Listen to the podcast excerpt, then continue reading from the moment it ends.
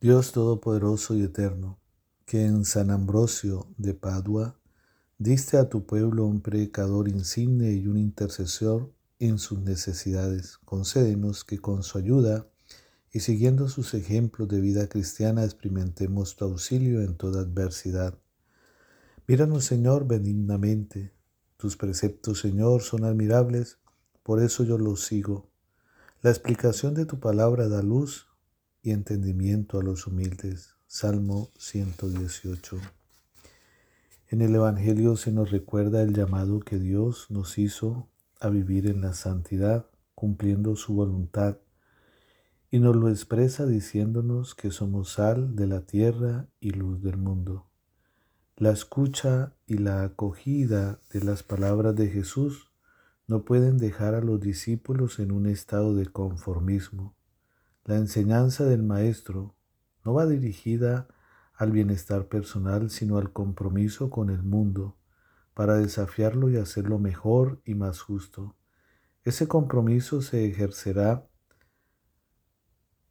más por las obras que por las palabras, así como la función de la sal es conservar alimentos y dar sabor a la misión del cristiano, es evitar la corrupción, evitando caer en aceptar lo que está mal, lo que disfrazamos de bien.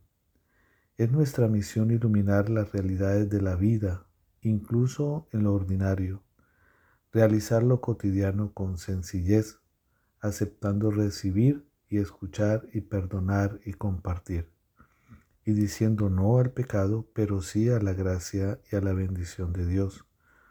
Son nuestras obras buenas y no las palabras las que nos van a abrir las puertas del reino de los cielos.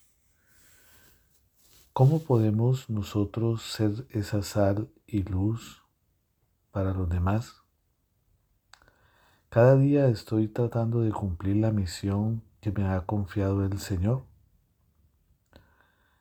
O hoy día estoy prefiriendo estar en mis comodidades sin arriesgarme a hacer algo por el más necesitado. Palito Ortega utiliza una frase que nos puede ayudar en este momento. Es mejor gastarnos por Cristo que oxidarnos por nada. Le pedimos al Señor que en este nuevo mes el Señor nos ilumine y nos dé esa gracia de la bendición, de la paz en nuestra vida, en nuestras familias y pedimos para que cese la guerra en el mundo, en nuestros hogares y en nuestros corazones. Compartir este mensaje del Padre Uriel Uceda, misionero redentorista.